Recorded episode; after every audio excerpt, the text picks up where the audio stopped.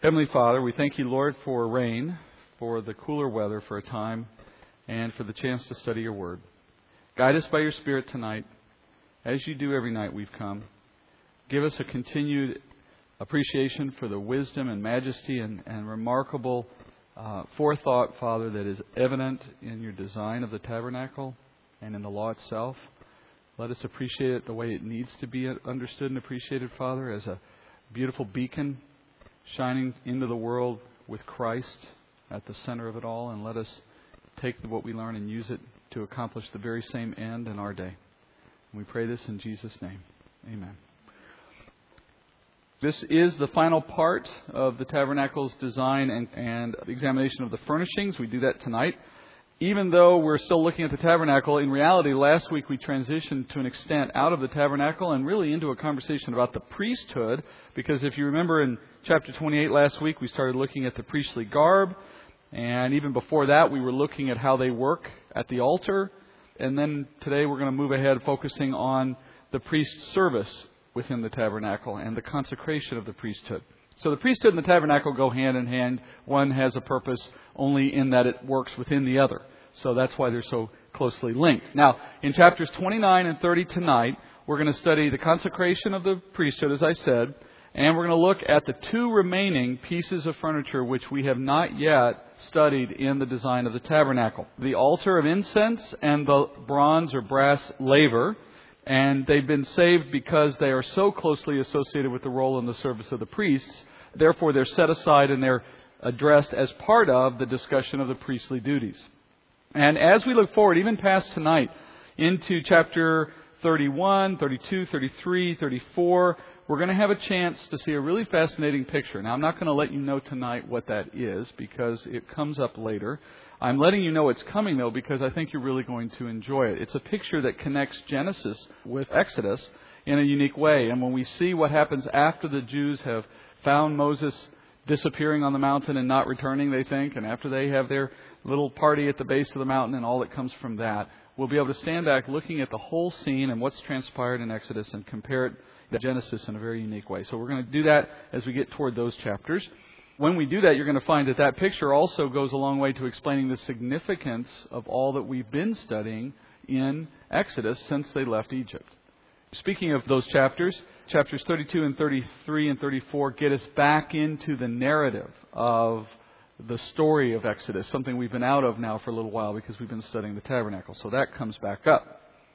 Let's go to chapter 29. Let's study the consecration of the priests. Now, the first 37 verses of this chapter are the consecration procedure or ritual. And when you have such a long section of Scripture, I'm not going to read it all as one section. We're going to divide it up. But it's all one piece. And so when you have something of that size, it's always helpful to start with a summary so that you get a sense, even in the beginning, of where we're going. So I want to give a quick summary of what you're going to read now, what we're going to study in chapter 29 as it relates to this consecration procedure. First, God is establishing a ceremony for the priests of Israel, for Aaron, for his sons, meaning for the descendants of Aaron who will perform as priests. So this consecration ceremony, or ritual we're going to study, was accomplished for each new generation of priests that came along and met their qualifications for duty. When they reached the appointed age of service, they were consecrated in this way. So this ceremony is the one which set them apart for service to the Lord. That's what the word consecration means. The next thing we're going to read will be the details of that process, and the details of that process consist of three parts.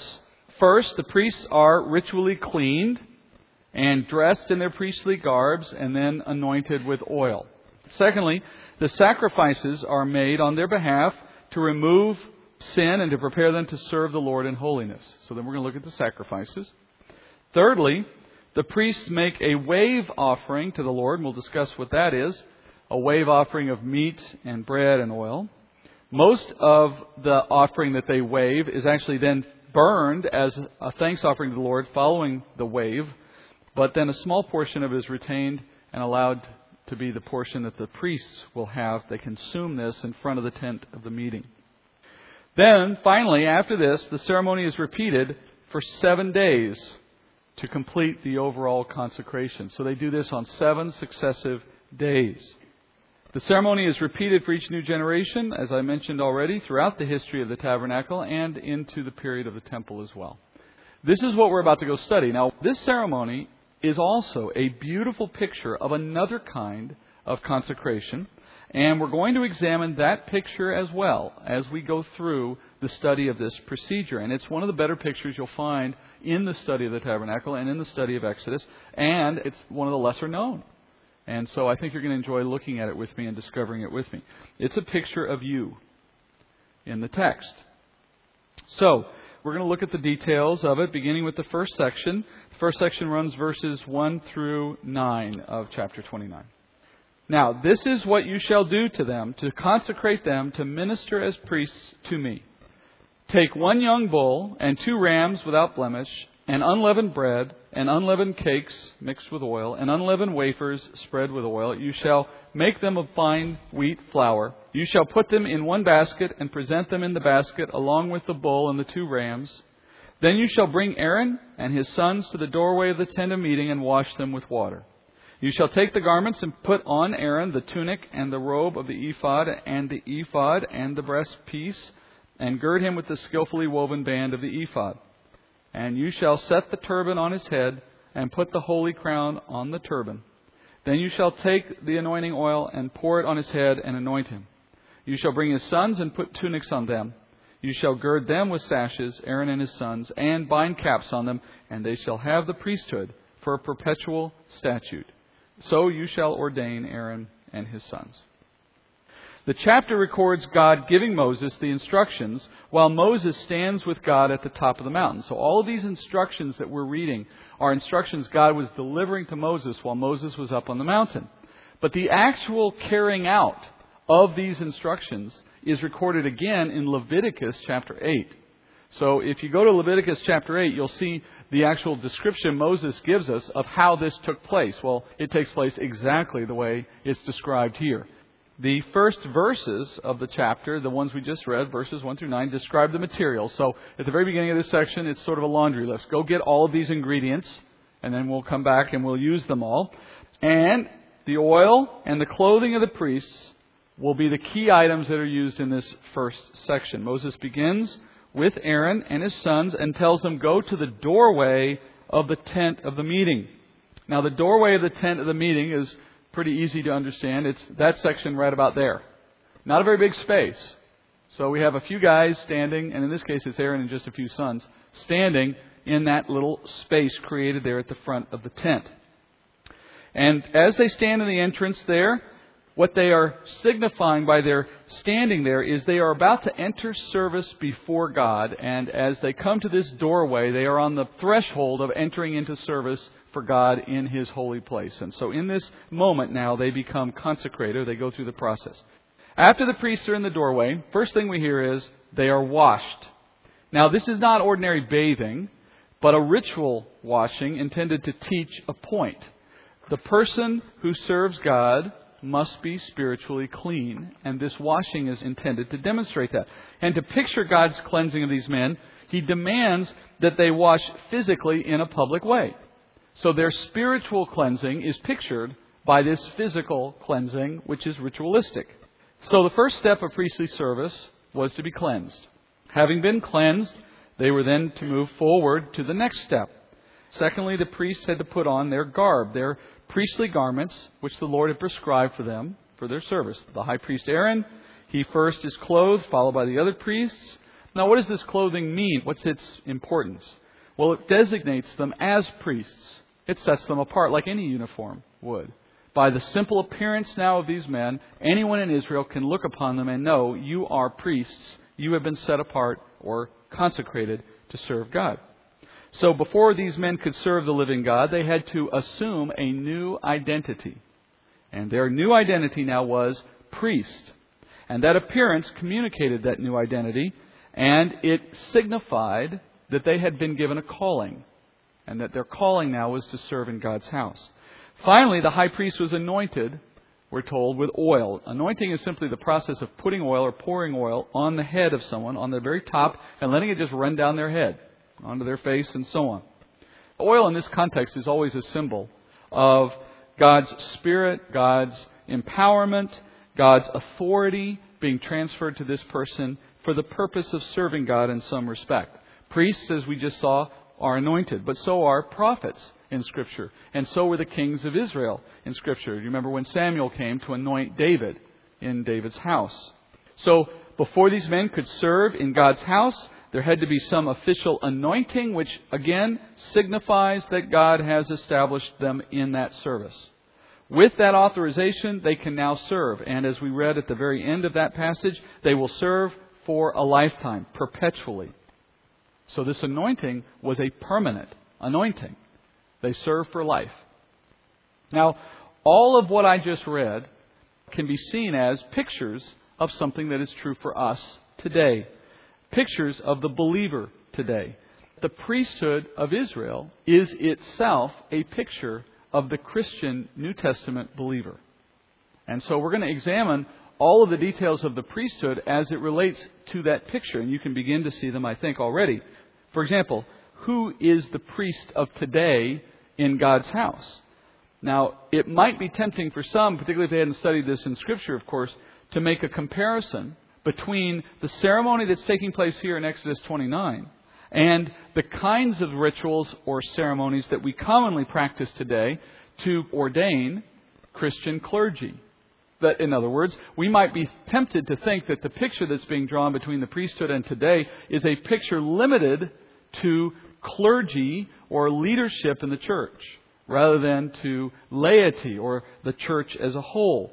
But if we make that conclusion, we are actually committing an age old error that Jesus himself in Revelation called a heresy, the Nicolaitan heresy.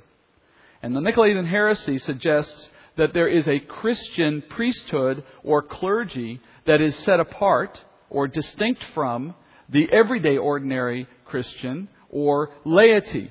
The idea of clergy and laity, Jesus says, is heresy. He says, I hate it in Revelation.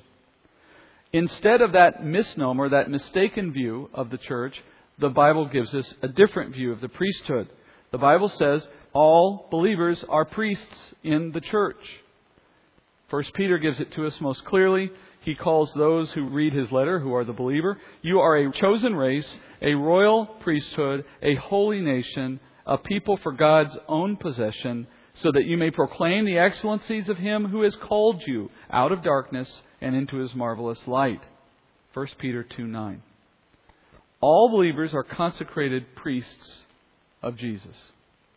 Which means that the comparison that we're supposed to make between Exodus 29 and our world today is between the priesthood of Israel that was established under the law and the priesthood of every believer who has faith in Christ today. So, before the priests could serve in God's house, they had to be cleansed spiritually, and so it is with us.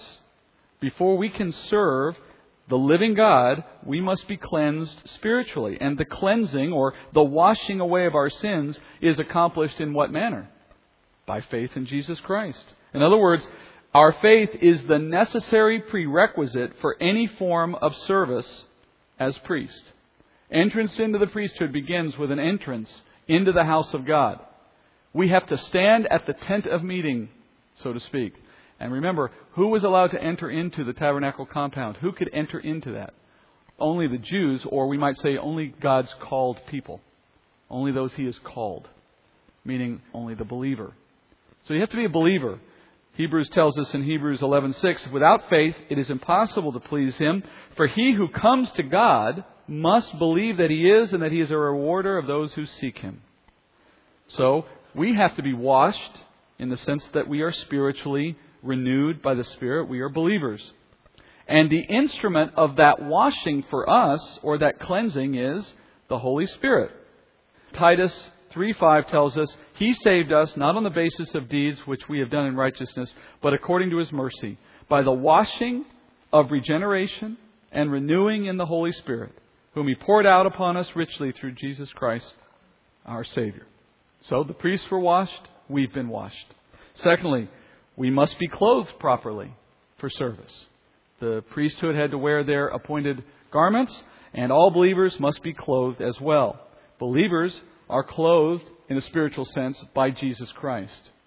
Galatians 3:26 says, "For you are all sons of God through faith in Christ Jesus, for all of you who were baptized into Christ have clothed yourself with Christ." Our clothing, meaning our identity, is now Christian.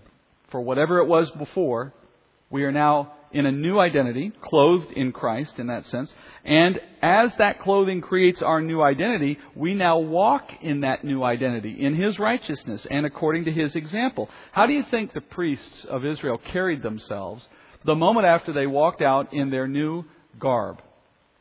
You ever seen a brand new military recruit after he puts the uniform on for the first time? Do you think maybe they walked a little taller? Do you think they walked perhaps with a greater sense of burden? and responsibility? Do you think they may have thought twice about how they conducted themselves in public view of the other Jews of Israel, knowing that they now had this uniform on that represented their consecration to serve the Lord? I certainly hope they did. Likewise, we are called to walk differently now that we have put on Christ. He says in Romans 13:13, "Let us behave properly, as in the day, not in carousing and drunkenness, not in sexual promiscuity and sensuality, not in strife and jealousy, but put on the Lord Jesus Christ and make no provision for the flesh in regard to its lusts. Think of yourself now, in the way that the priest did, as having put on Christ and now walk out of the room or everywhere you go, mindful of the fact that you represent Him. And that that has to change what we do. Finally, like they, we have to be anointed for service just as the priests were anointed for service. 2 Corinthians 1 21 and 22. Paul says, Now he who establishes us with you in Christ and anointed us is God, who also sealed us and gave us the Spirit in our hearts as a pledge. So we have been anointed by the Holy Spirit, and that anointing accomplishes for us what their ritual anointing symbolized for them. It empowers us for the serving of the living God in His holy place. The power for our service is given to us by the anointing of the Holy Spirit. And our service to the Lord is not a matter of our personal ability. It's not a matter of careful planning. It's really not even a matter of our efforts. The power for our service is entirely given to us by the Holy Spirit. Paul says in 2 Timothy 1 7, For God has not given us a spirit of timidity, but a power and love and discipline. Our efforts are not meaningless because certainly we must labor with the Spirit or else we risk grieving the Spirit. And this anointing is given to us so that we will have an opportunity to do that very thing. But it is not given to us to make us feel important, to inflame our pride, to give us some sense of greater self worth. Like the priests in the tabernacle, the anointing of God is intended to empower us to serve God's people in God's house. And need I say what God's house is for us? The body of Christ, the church itself. Paul says in 1 Corinthians 12:7, but to each one is given the manifestation of the Spirit for the common good, for the good of the body. The gifts of the Spirit come with that anointing. They are the tools that we wield in service to God, and we've been consecrated by the Spirit, set apart by that anointing to be Christ's servants. So, by faith in Christ, we are commissioned into the priestly service of God, clothed with Christ and empowered by the Spirit. Now, before you can serve to the fullest, there are some steps that the priesthood had to take. They have been consecrated with these steps we've read about, but now they have to take some additional steps before they're prepared or ready for their service. We study that now in the next section of chapter 29, verses 10 through 21. Then you shall bring the bull before the tent of meeting, and Aaron and his sons shall lay their hands on the head of the bull. You shall slaughter the bull before the Lord at the doorway of the tent of the meeting. You shall take some of the blood of the bull and put it on the horns of the altar with your finger, and you shall pour out all the blood at the base of the altar. You shall take all the fat that covers the entrails and the lobe of the liver, and the two kidneys and the fat that is on them, and offer them up in smoke on the altar. But the flesh of the bull and its hide and its refuse you shall burn with fire outside the camp. It is a sin offering. You shall also take the one ram, and Aaron and his sons shall lay their hands on the head of the ram. And you shall slaughter the ram, and shall take its blood and sprinkle it around the altar. And then you shall cut the ram into pieces, and wash its entrails and its legs, and put them with its pieces and its head. And you shall offer up in smoke the whole ram on the altar. It is a burnt offering to the Lord. It is a soothing aroma, an offering by fire to the Lord. Then you shall take the other ram, and Aaron and his sons shall lay their hands on the head of the ram. You shall slaughter the ram, and take some of its blood, and put it on the lobe of Aaron's right ear, and on the lobes of his sons' right ears, and on the thumbs of their right hands, and on the big toes of their right feet, and sprinkle the rest of the blood around on the altar. And you shall take some of the blood that is on the altar, and some of the anointing oil, and sprinkle it on Aaron and on his garments, and on his sons, and on his sons' garments with him. So he and his garments shall be consecrated, as well as his sons and his sons' garments with him. So in this second section, you have this series of sacrifices. And in that, you have a bull, and then you have the two rams sacrificed, all of them on the altar. Before the animals are sacrificed, in every case, you notice the priests they lay their hands on the animal before it's put to death at the altar. Now, that act of the priests putting their hands on the animal before it dies symbolizes the priests transferring their sin to these innocent substitutes. So, symbolically, the priests are demonstrating publicly that they are sinful, that they are unworthy in their capacity of priest, but yet the Lord has made an accommodation for the priests to serve through these sacrifices. And now we know these animals were not the means of God's forgiveness for these men, but they were representative of the forgiveness of God and of how it would be provided through Christ. Let's look at each of these individually. The bull was the largest animal of the group, and bulls are big animals. This is a large animal. So only the fat surrounding the internal organs and the kidneys and the liver are actually offered on the fire of the altar. The rest of the animal is not burned there. That offering of just those parts was symbolic of an act of public confession by the priest. They had already laid their hands on this animal. They had publicly confessed, in a sense, their sin. It had been transferred symbolically to the animal. Then it's burned up. When they placed their hands on the animal, they were saying that they knew they were unworthy to serve. They were indicating to God's people that they recognized their own sinfulness and that the blood of the bull is being used to anoint the horns of the altar, and the rest is being poured out on the base in accordance with sacrificial law, the way God had already proclaimed that it would be done. All of these steps are picturing that death is required for sin. Now, that's not new. But bulls are used in the sacrificial system as a picture of sin condemned. Of sin condemned. The rest of the bull, for example, has been taken outside the camp and burned in a sin offering somewhere outside the camp. Burning something outside the camp in Scripture is always a picture of hell, of the place of burning, of Gehenna in the case of the city of Jerusalem, and of the damnation that will come upon those who experience eternal judgment. So the bull's disposition speaks to death for sin followed by judgment. So this sacrifice provides a visceral picture of the priests sending the bull to judgment in their own place for their sin. So the priests created another picture for us, a picture of us putting away sin in our lives as well. The obligation of the priesthood, of service in the priesthood, begins with the priest acknowledging their own sin through confession. James tells us this in James 5:16. Therefore confess your sins to one another and pray for one another so that you may be healed. The effective prayer of a righteous man can accomplish much. The priests did through this ceremony a ritualistic personal confession followed by a substitute receiving the judgment for their sin. And in the New Testament picture that it creates, our priesthood requires that we serve in a continual mindset of confessing our sin, making clear we recognize we are not worthy for service by our own merit. We practice personal humility and transparency before God and before God's people. It restrains pride and it encourages repentance. Then, having confessed sin, we then send the sin outside the camp. We put it away. We burn it up. We set it aside. The priestly duty requires that we set sin aside. We put it away, not only for our own sake, but as an example to the rest of God's people.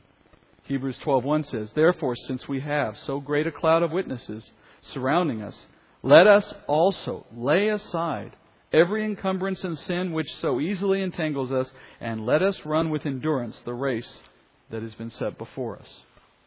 Moving back to Exodus, following the bull, a ram is sacrificed, the first ram. Now, this ram is used as an atoning sacrifice. While the bull was a picture of sin judged, this ram is killed and the blood is used to cleanse the altar from that bull offering. The blood is sprinkled around the altar, and then this entire animal is burned on the altar. So now the ram is completely consumed by the fire of the altar. And the rising smoke, we read, is said to be a soothing aroma, an offering to the Lord. Now, the Lord is not soothed simply at the prospect of an innocent animal dying. Moses is saying that the Lord has been satisfied by the priest's willingness to apply the law obediently. By their obedience to his word, he is soothed according to that obedience. So while the bull took the judgment, the ram is the atonement. The picture created for us in the church by this second animal, by the ram, is that of our total commitment in serving the Lord. The priests under the law dedicated, you notice, the entire ram to the Lord in order to please the Lord. Nothing was held back. The whole ram was given. We today, as priests, do not show our commitment by taking something and sacrificing it on a fire to God. Such sacrifice is no longer required. Christ has satisfied that requirement for us today. So if that's true, how do we priests today then repeat what these priests did in this moment? How do we perform a sacrifice that demonstrates our willingness to follow and serve God with our whole heart? Fully committed, in other words, to the work of God. Well, Paul addresses that, of course, in Romans 12:1. Therefore, I urge you, brethren, by the mercies of God, to present your bodies a living and holy sacrifice acceptable to God. Look, which is your spiritual service of worship. Today, we are called as priests to place our entire body, our entire life, on that fire, so to speak, and allow it to be consumed by our service to the Lord. The point is, of course, we hold nothing back, for that is what will please the Lord. Paul is using the language that invokes the priesthood serving God. And he's doing so intentionally to draw that comparison. Next, the second ram is sacrificed. The blood of this ram, we're told, is used to cleanse the priests themselves. You notice some of the blood was placed on the priest's right earlobe, and then on the right thumbs, and then on the right big toe. Now, the right side of anything is always the side of honor and authority. Christ is seated at the right hand of the Father. So the reason it's the right side is to emphasize honor and authority. And then it says earlobe, thumb, and toe. And each part of the body here carries a spiritual significance. The ear represents the priest's responsibility to hear the instructions of God, to hearken to the Word of God. The hand symbolizes the priest's discharge of their duties in their roles as priests and to do so with diligence, to do the work of the priesthood with diligence. And the foot was anointed or was marked with blood because priests are to walk in an upright manner and serve in holiness within the tabernacle. This is all to remind the priest of their call of duty and service to God. Finally, that blood we read was sprinkled on their garments, and the, the scripture said it was to consecrate them by that blood. Remember, the word means to set them apart by sacrifice. This ram reminds the priests of the church, you and I, to serve in the same manner that the priests of the Levitical priesthood were required to serve. The ram died to remind the priests to hear God, serve God, and walk with God. And by the blood that was sprinkled upon them, the priests had this visible reminder on their bodies that the Lord was going to hold them accountable for that service.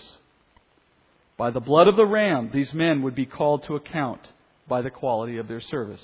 And as priests today, we will be called to account for our service by the blood of Christ. The blood that has saved us and called us. Are we living in a way that is worthy or in keeping with the blood that saved us? Scripture tells us that priests who are commissioned by blood to serve God will be judged by the one who commissioned us. Hebrews 9:13 tells us, for if the blood of goats and bulls, and the ashes of a heifer. Sprinkle those who have been defiled, sanctify for the cleansing of the flesh. How much more will the blood of Christ, who through the eternal Spirit offered himself without blemish to God, cleanse your conscience from dead works to serve the living God? So the blood of Christ was the means by which we have been cleansed, our conscience cleansed, so that we will cease doing dead works, which is a way of saying we'll cease serving ourselves, serving our flesh, serving the world, and we will begin serving Him in whatever capacity He calls us. That is the second ram.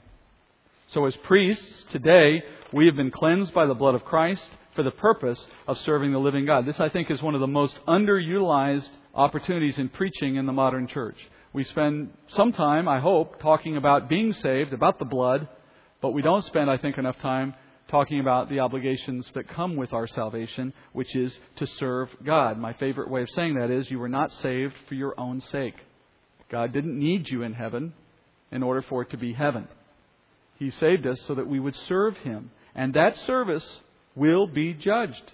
And the standards are whether we listen to His Word, whether we acted according to what we have heard, and whether we walked in the Spirit just as those priests were reminded by the blood on those three body parts. The last step of the sacrifices that take place in the consecration was to make an offering, and that's the last section we read, verses 22 through 25, the last section of the sacrifice. Verse 22 You shall also take the fat from the ram, and the fat tail, and the fat that covers the entrails, and the lobe of the liver, and the two kidneys, and the fat that is on them, and the right thigh, for it is a ram of ordination and one cake of bread, and one cake of bread mixed with oil, and one wafer from the basket of unleavened bread which is set before the Lord. And you shall put all these in the hands of Aaron and in the hands of his sons, and shall wave them as a wave offering before the Lord. You shall take them from their hands and offer them up in smoke on the altar on the burnt offering for a soothing aroma before the Lord. It is an offering by fire to the Lord. So we need to get a good picture of what's actually happening here. In your mind's eye, imagine a ram has been slaughtered, and the fat of that animal, plus the right thigh, is set aside. In verse 22, we're told it is a ram of ordination, or another way to say it is an offering to recognize the Lord for the privilege of serving Him, for thanking Him for the privilege of serving Him. The fat of that animal, or of any animal, was the most prized part of the animal in the ancient world. So I don't know how your view of fat is. Certainly there are plenty of diet gurus who would now make us turn our nose up at fat. But in the ancient world, it was by far the most favored part of the animal. It had the richest flavor. It was one of the few places in nature you could get oils and have that kind of oil for nourishing your body or for enhancing foods or for cooking. I mean, it was a very valuable item. And as such, it's the most valuable thing you could give back to God out of this animal. And then the right thigh would have been one of the best pieces of meat, and the right side of the animal, the honored side of the animal. So all of this is a picture of one giving the Lord the best. The Lord is receiving the best the priest could offer from the sacrifice they made. And to further signify that these things were being given up to the Lord in thanks, these men were to take these items in their hands and wave them literally in the air before the Lord. Wave them in the sky. Now, that might seem a bit humorous to you in your mind's eye as you try to imagine a bunch of guys standing out with all these pieces of animal carcass, waving them up in the, in the sky at no one apparently, but God watching from heaven. But it had a very serious message associated with it. These things belong to God, and since He is where He is, and they are where they are, and the two are not going to meet this side of the glorified body, the best they could accomplish was to make an apparent attempt to hand them to Him, and in a public sense, demonstrate these are God's. These are not mine. Following the wave, those things then are completely burned up on the altar so as to make sure that no one but God has them. They were also mixed, as you noticed, with cakes, oil, and unleavened bread. Now, the cakes, the oil, and the unleavened bread all represent the fruit of the priest's ministry. The cake, or bread, represents the spiritual nourishment that the priesthood delivered to Israel. The oil represents the anointing that the priest delivered to other people, like prophets, like kings, or even later generations of priests. That transference, in other words, of God's anointing to someone else. And then the unleavened bread represents the sanctification, the removing of sin that the priests were intended to prompt in the life of Israel by the carrying out of their priestly duties within the context of the law and the tabernacle. So the fruit of the priesthood, if it's doing its job within Israel, should be the results of ministry in the lives of the people, in the way that they are helping dedicate people to the purpose that God has intended. And so those fruits, as represented by these items of food, are taken and waved before the Lord. Now, what does it mean to take the fruit of your ministry and wave it before the Lord? Again, it signifies that these belong to you, that the results of our work is God's results, not my own. The comparison to our priestly duties should be very clear. In our priestly work, we give all the glory to the Lord, both for what He provides in the form of our consecration as priests, and our ability to serve at all is His doing, and then in the results of our work is His doing. Did someone we serve show fruit in their life? Did someone learn a spiritual truth from our teaching? Did we encourage or commission another person into their own form of ministry? Did we further the sanctification of a believer through prayer or counseling or by living as an example in their midst? Did we do those things? Well, if so, we turn to the Lord and we wave, so to speak, those things before Him and in thanks, acknowledging that was His work, that it wasn't us doing it, we were simply the vessel. Even the great apostle Paul, who, if there ever was a man who could claim to have done great things for God, it certainly would have been Paul. And this is what Paul says about himself in 1 Corinthians 15:10, "But by the grace of God I am what I am, and his grace toward me did not prove vain, but I labored even more than all of them, yet not I, but the grace of God with me." And then again in 1 Corinthians 3:6, he says, "I planted, Apollos watered, but God was causing the growth." If Paul himself can step aside and give God credit for the results of his ministry, who are we to ever think we did anything of value for God? What we do is serve, and God does what he wishes with it. So that's the proper heart attitude that we should have as we seek to serve God's people. Finally, going back to Exodus 29 again, now we're going to see the priests receive their portion in payment for their work in the tabernacle. And that's in verse 26 through 34. God says, Then you shall take the breast of Aaron's ram of ordination and wave it as a wave offering before the Lord, and it shall be your portion. You shall consecrate the breast of the wave offering and the thigh of the heave offering, which are waved, and which are offered from the ram of ordination, from the one which was for Aaron, and from the one which was for his sons. It shall be for Aaron and his sons as their portion forever from the sons of Israel. For it is a heave offering, and it shall be a heave offering from the sons of Israel, from the sacrifices of their peace offering, even their heave offering to the Lord. The holy garments of Aaron shall be for his sons after him, that in them they shall be anointed and ordained. For seven days, the one of his sons who is priest in his stead shall put them on when he enters the tent of meeting to minister in the holy place. You shall take the ram of ordination and boil its flesh in a holy place. Aaron and his sons shall eat the flesh of the ram and the bread that is in the basket at the doorway of the tent of meeting. Thus they shall eat these things by which atonement was made at their ordination and consecration. But a layman shall not eat them because they are holy. If any of the flesh of ordination or any of the bread remains until morning, then you shall burn the remainder with fire. It shall not be eaten because it is holy. So from that last ram, we're still talking about that second ram that was slaughtered. The breast now of that animal and the other thigh, the one that was not burned up with the fat, is saved for the priests to consume. First, though, you notice the meat is taken and waved before the Lord again. Only this time, after the waving, they're allowed to eat it. Now, the point there should be clear enough. The priests are giving the Lord thanks for their portion. We bow our head and say, Thank you, Lord, for the food which I'm about to eat. Next time you're at home, try this. Tell your kids, pick up the pork chop and wave it at the ceiling.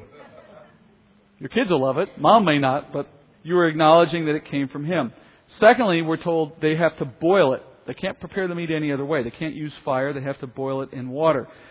Since we know by the way God has used the fire of the altar already, fire in the tabernacle has come to represent judgment.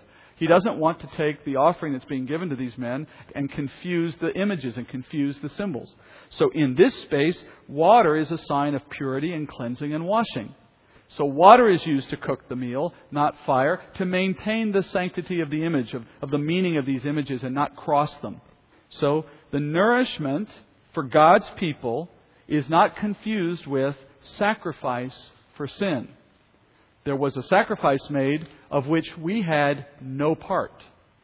But there is a nourishing that is made for us on the basis of sacrificial service. We are sacrificing ourselves in the service of the priesthood. That sacrifice is returned by God with a nourishment or with a provision that He makes available.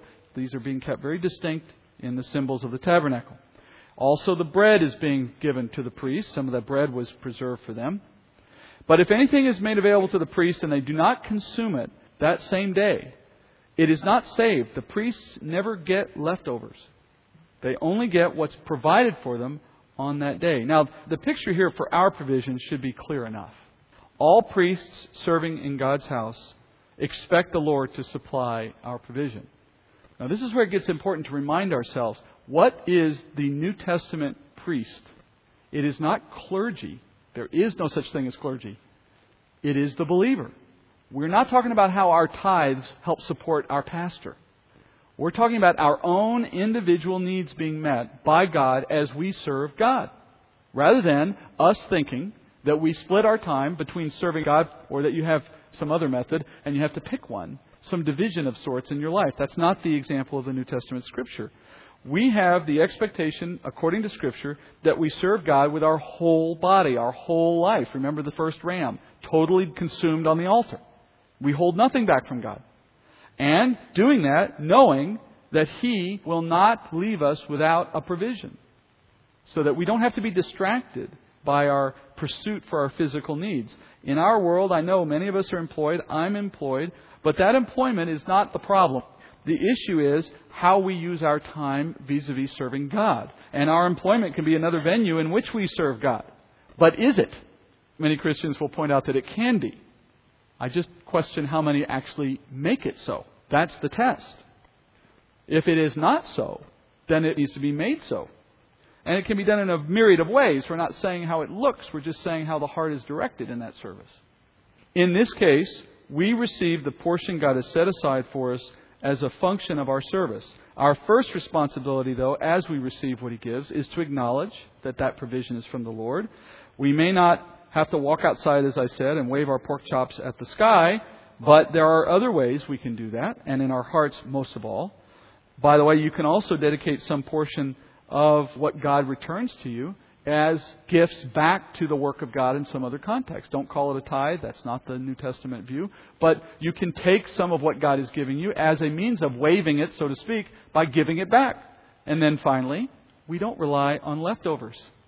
God's provision shouldn't be hoarded in such a way that we become reliant on what we have stored up and saved rather than remaining reliant on future provision. We're not saying that saving is bad or that planning for the future is wrong. It's a heart issue. It's a heart issue. And I think it's easy enough to see in the lives of people we know or even in ourselves when we cross the line between smart money management, if you want to call it that, and hoarding out of a fear that I won't have tomorrow what I need, which is a denial of God's promise to provide. Matthew is the place we go. Jesus says in Matthew 6:31, "Do not worry then, saying, what will we eat or what will we drink or what will we wear for clothing? For the Gentiles eagerly seek all these things. For your heavenly Father knows that you need all these things. But seek first his kingdom and his righteousness, and all those other things will be added to you." Well, then the Lord tells Moses at the end of this ceremony to rinse and repeat. Because the consecration ceremony goes on for seven days, as we said. Look at verse 35. Thus you shall do to Aaron and to his sons, according to all that I have commanded you. You shall ordain them through seven days. Each day you shall offer a bull as a sin offering for atonement, and you shall purify the altar when you make atonement for it, and you shall anoint it to consecrate it. For seven days you shall make atonement for the altar and consecrate it. Then the altar shall be most holy, and whatever touches the altar shall be holy. So the ceremony is repeated every day for seven days. When you thought that your child's high school or college graduation ceremony went on too long, can you imagine sitting through seven days of this ceremony just to get to the point where you are formally a priest? The point was, of course, to reinforce the meaning of all of these symbols, the importance of all that God is assigning to these people, the importance of the priesthood. I think it might be an interesting parallel for us if we could devise some lengthy ceremony for new believers that was a consecration of sorts, ritually speaking, to prepare them for a life of serving God as a priest of God. Instead of us having clergy and laity, let's just make all of them clergy. Every new believer, for that's who they are. And do away with the laity. That's really the group we need to get rid of. So, for the repetition to remind us, it has to be focused on the meaning of the symbols, on service as a daily process, on being called into service not just for a moment, but for a lifetime, on the calling being a permanent feature of our faith. Do you remember he said at the outset of this chapter that this was going to be a permanent or a lifelong consecration? Well, so is our service to God and what we are now called to do as well. Priests serve perpetually. There's no retirement from the priesthood of the believer. There's no downtime. Paul says in Romans 11:29, "The gifts and the calling of God are irrevocable." Paul says in Philippians 3:13, "Brethren, I do not regard myself as having laid hold of it yet, but one thing I do, forgetting what lies behind and reaching forward to what lies ahead, I press on toward the goal for the prize of the upward call of God in Christ Jesus. Therefore, let us, as many as are perfect, have this attitude. And if in anything you have a different attitude, God will reveal that also to you. However, let us keep living by that same standard to which we have attained. Press on.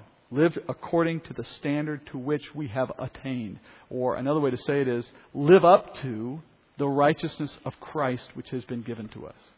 That's the priesthood's perpetual call. So every day we serve in God's house as the priest served in the tabernacle.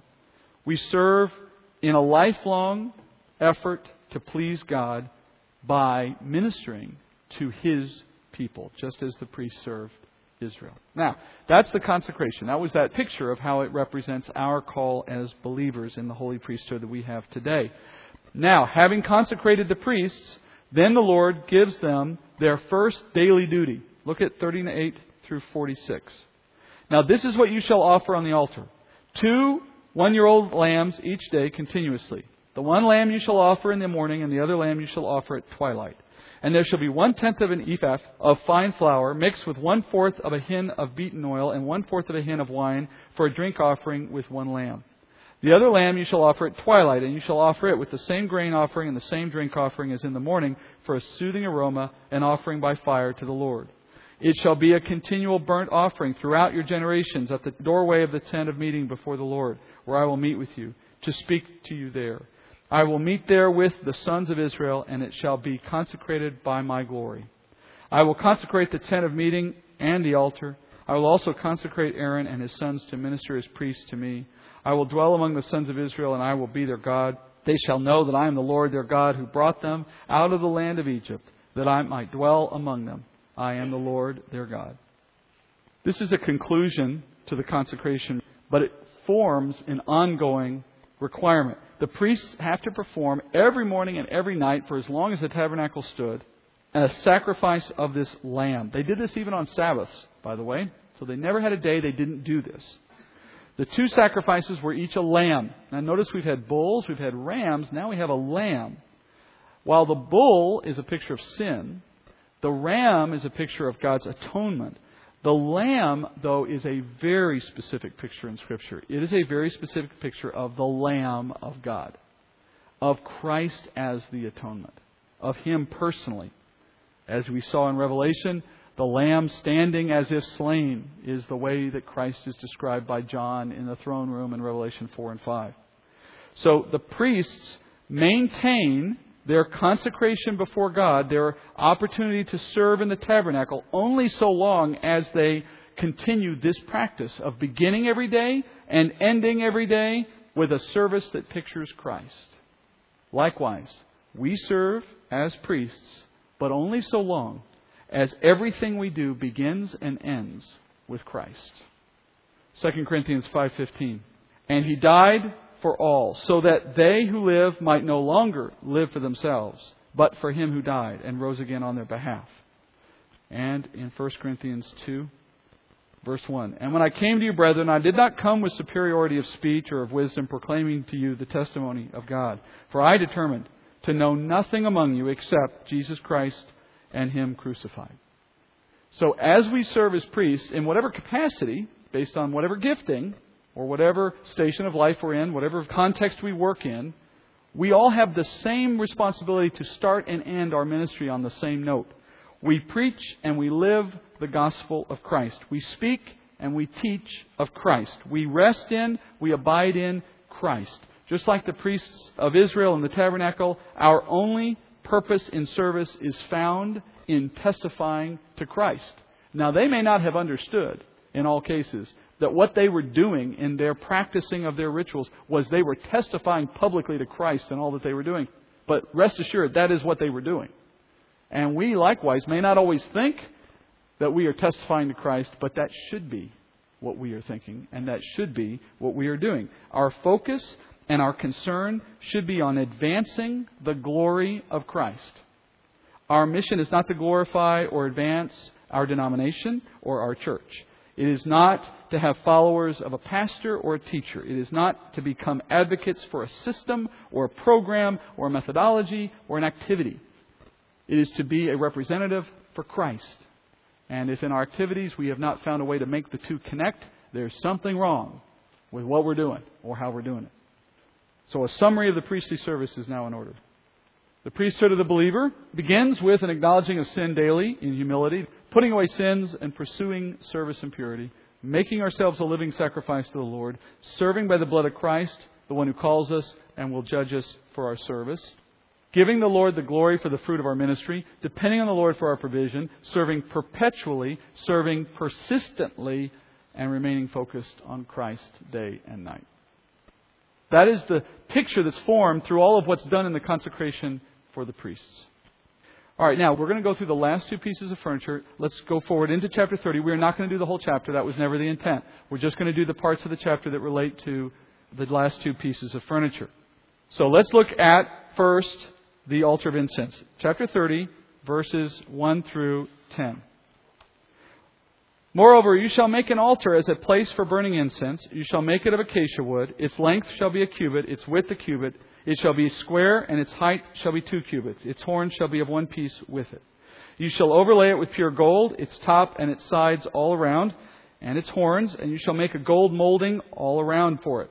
You shall make two gold rings for it under its molding, and you shall make them as its two side walls on opposite sides, and they shall be holders for poles with which to carry it. You shall make the poles of acacia wood and overlay them with gold. You shall put this altar in front of the veil that is near the ark of the testimony, in front of the mercy seat that is over the ark of the testimony, where I will meet with you.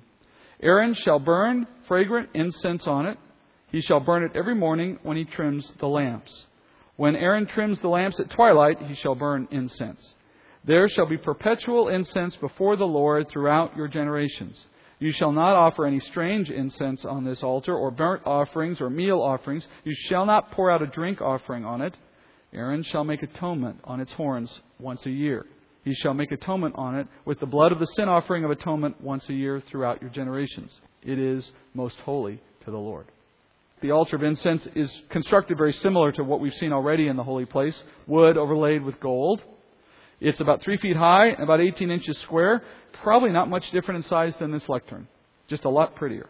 It had horns on all four corners, like the altar of offering outside, and those horns were anointed with blood on occasion. It had those poles that were used to carry it, as we've already heard. The poles also were overlaid with gold. The burning inside it was made possible by coals that were brought from outside in the altar of sacrifice into the holy place, and they became the fire that started the incense burning. This piece of furniture is the one closest to the veil in the holy place, not though in the Holy of Holies. So if we look at the diagram of the holy place, this is the piece of furniture that sat just opposite the veil right before you would walk into the Holy of Holies, that's what you would see. Now, this piece of furniture is one of the clearest illustrations of Christ among any of the pieces of furniture you have in the entire tabernacle. It relates directly to the priestly duty over the people. The high priest would burn incense in this altar twice every day. The smoke of the incense, based on where this thing was placed, the smoke would waft and find its way behind the curtain, behind the veil, and into the Holy of Holies. So that was a way of signifying that the priest of Israel, the high priest, brought the needs or concerns of Israel to this altar. They were then burned symbolically, lifted up as smoke, as if to going to God, and they found their way into the Holy of Holies where God was in his Shekinah glory. So it completed the, the picture of the high priest interceding, acting as an intermediary between the needs of the people and God who took the requests. It's all symbolic, but that symbol, like everything else, is pointing to Christ. Jesus, we know already, is our high priest, and Jesus has taken his place today in the tabernacle in heaven, seated at the right hand of the Father. He lives, we're told, to bring intercession for the sake of God's people. And that intercession, that opportunity to be up there right now interceding, was made possible by Christ's work on the cross, which the altar in the courtyard pictures. So, because of the fire on the altar in the courtyard, you have burning on the altar of incense inside the holy place. Because of Jesus' death on the cross, you have Jesus now in God's presence interceding. The two are connected in that same way. And the position of the altar being so near the ark, but on our side of the veil, so to speak, is a picture of Jesus accessible to us, but representing us to the Father. Now, of course, the veil has been rent, has been removed altogether in the sense that we do not have to wait once a year for Christ to make that intercession. He's able to make that intercession continually on our behalf. And we can approach God directly through our own priesthood, not through some other. Finally, notice this altar will never have any other type of offering made upon it but the incense. No meat, no drink, nothing else. Further proof that once Jesus had died and then ascended into the holy place of heaven, no more sacrifice, no more offering is needed in order to reach God, in order for our intercession to be happening. One sacrifice for all, Christ's sacrifice was sufficient. So now, the only thing at the altar is incense. The only thing we need is prayer or approach to Christ. Moving forward just a little more, verse 11.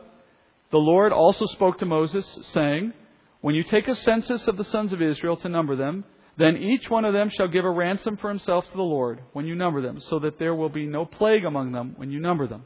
This is what everyone who is numbered shall give. Half a shekel according to the shekel of the sanctuary. The shekel is 20 gerahs. Half a shekel as a contribution to the Lord. Everyone who is numbered from 20 years old and over shall give the contribution to the Lord. The rich shall not pay more, and the poor shall not pay less than the half shekel when you give the contribution to the Lord to make atonement for yourselves. You shall take the atonement money from the sons of Israel and shall give it for the service of the tent of meeting, that it may be a memorial for the sons of Israel before the Lord to make atonement for yourselves. This is the collection that was taken up in order to maintain the tabernacle. Think of this as a tax for maintenance on the tabernacle. But it's not prescribed to happen on any regular routine. Only when you do a census, whenever you have reason to count, then take it. What it turned into was an annual temple tax by the time Jesus walked the earth. But it was not done by a prescription of annually, it was done as a function of the census. Now, why was it connected to the census? Because if you're going to count who is God's people, then those people must be covered by way of an atonement, or they are not truly God's people. And that's the part we talked about earlier in our study when we looked at the silver that was contained in the foundation of the tabernacle. You can go back to that, revisit that teaching if you want to learn more of that. But for now, we need to finish. So the last piece for the night is the last piece of furniture. And then after we're done with this, I have an interesting little wrap up summary of all the furniture that I think you'll enjoy. Verse 17 through 21. The Lord spoke to Moses, saying, You shall also make a laver of bronze and its base of bronze for washing. And you shall put it between the tent of meeting and the altar, and you shall put water in it. Aaron and his sons shall wash their hands and their feet from it. When they enter the tent of meeting, they shall wash with water so that they will not die, or when they approach the altar to minister, by offering up in smoke a fire sacrifice to the Lord. So they shall wash their hands and their feet so that they will not die, and it shall be a perpetual statute for them, for Aaron and his descendants throughout their generations. The seventh and the last piece of furniture in the tabernacle is this bronze or brass laver. Once again, this item is connected to their priestly service. That's why it was reserved for now. The basin, as we said already, was brass or bronze, and it had a base, so it's raised up above the ground. It's placed between the altar and the entrance to the tent of the meeting. And the overall design here of the laver was only in what we've read, so we really don't know what it looked like. The pattern Moses followed was probably what he saw when he was up on the mountain, but not what was written here. We are already told the priests wash there before they can do any of their service of ministry. In verse 19, you may have noticed, it says they wash from the water in the basin. In Hebrew, that suggests very strongly they didn't actually put any body parts inside this laver. They took the water out of it and washed themselves with some other means. What is the washing for? Well, it is a requirement of service, or else they're penalized with their life. That high standard helps cement a picture for us here. It's a picture of sanctification. As we've seen clearly already, the priesthood of Israel is a picture of believers serving God in God's house, right? Well, the laver completes that picture for us, puts the last piece into the picture. The washing of the water is a means of cleansing the priests ritually from their sin. That ritual pictures the literal washing of our bodies from sin through the sanctification that's made possible by the Spirit. And how does the Spirit accomplish the work of sanctification in each of us as we go about our spiritual duties as priests? First and foremost, through the Word of God Secondly, through the work of the Spirit to convict us by the Word. Thirdly, by our application of what we are being convicted of and by what we're learning. Paul says this in Ephesians 5:25, Christ also loved the church and gave himself up for her, so that he might sanctify her, having cleansed her by the washing of water with the word, that he might present to himself the church in all her glory, having no spot or wrinkle of any such thing, but that she would be holy and blameless. So here's the picture forming for the believer. The principal means of sanctifying the believer is through service. How did the priests of the priesthood of Israel have opportunity to go to the laver and wash? Only when they were serving. Right before a sacrifice, right before an offering, right before they entered the tent. If they stopped serving, they stopped washing. How does the believer wash? How are we sanctified? We are sanctified through our service. Just as the priests wash regularly, we wash regularly in the Spirit by His Word when we serve. You cannot mature if you outsource your sanctification to someone else by allowing someone else to do the work of service in the body of Christ while you sit and watch them serve. We are all served by someone, but we are all to serve someone. If we do not serve, we do not mature, we do not wash, we do not sanctify. The final step of our sanctification is achieved by our glorification by God's power to bring us to that point. We will all have to be fully sanctified to be in God's presence one day. But we are called and commissioned to seek that outcome in our daily life even now as a means of serving God, of obedience to God's Word. So, this puts an end then to our conversation about what is in the tabernacle and how it compares to Christ. As we come to an end, we find this interesting visual pattern that's created by the placement of all seven items of furniture in the tabernacle. Let's take another view of the tabernacle from on high with the various pieces now in their respective locations. The altar and the laver and the Ark of the Covenant are all in perfect alignment, east to west, while about one third or so along the way from one end of the line, you find the lamp and the table of showbread standing opposite one another in another line running north south.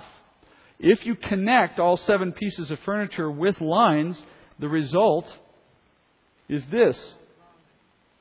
They arrange themselves perfectly as a cross, and the furniture then is arranged to prefigure the cross of Christ.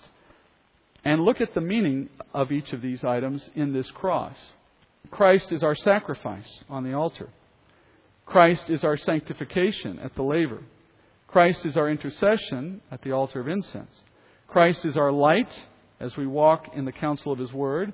Christ is our bread as He feeds us by that word, and Christ becomes our righteousness for us. Further evidence that the tabernacle is a picture of Christ. Let's go to prayer. Heavenly Father, we thank you for the picture, but we thank you more for the reality that we have in Christ. And we thank you for the privilege to be born in this age, to be among those who see in the fullness of Christ and not in the picture alone, not in the portions, but in the whole. And yet we see not everything yet, Father, as Paul tells us. There is still more to be understood, and some you will grant us now. The rest will come as we see you face to face. We pray with what you have given us, we will be good stewards. We will put it to work in our hearts first, in our service second, and in our witness always, so that we may be counted worthy of what has been entrusted to us. We ask for this study to continue, for our faith to continue, for our service to continue, for our witness to grow, and for our Lord to return soon. We pray this in Jesus' name. Amen.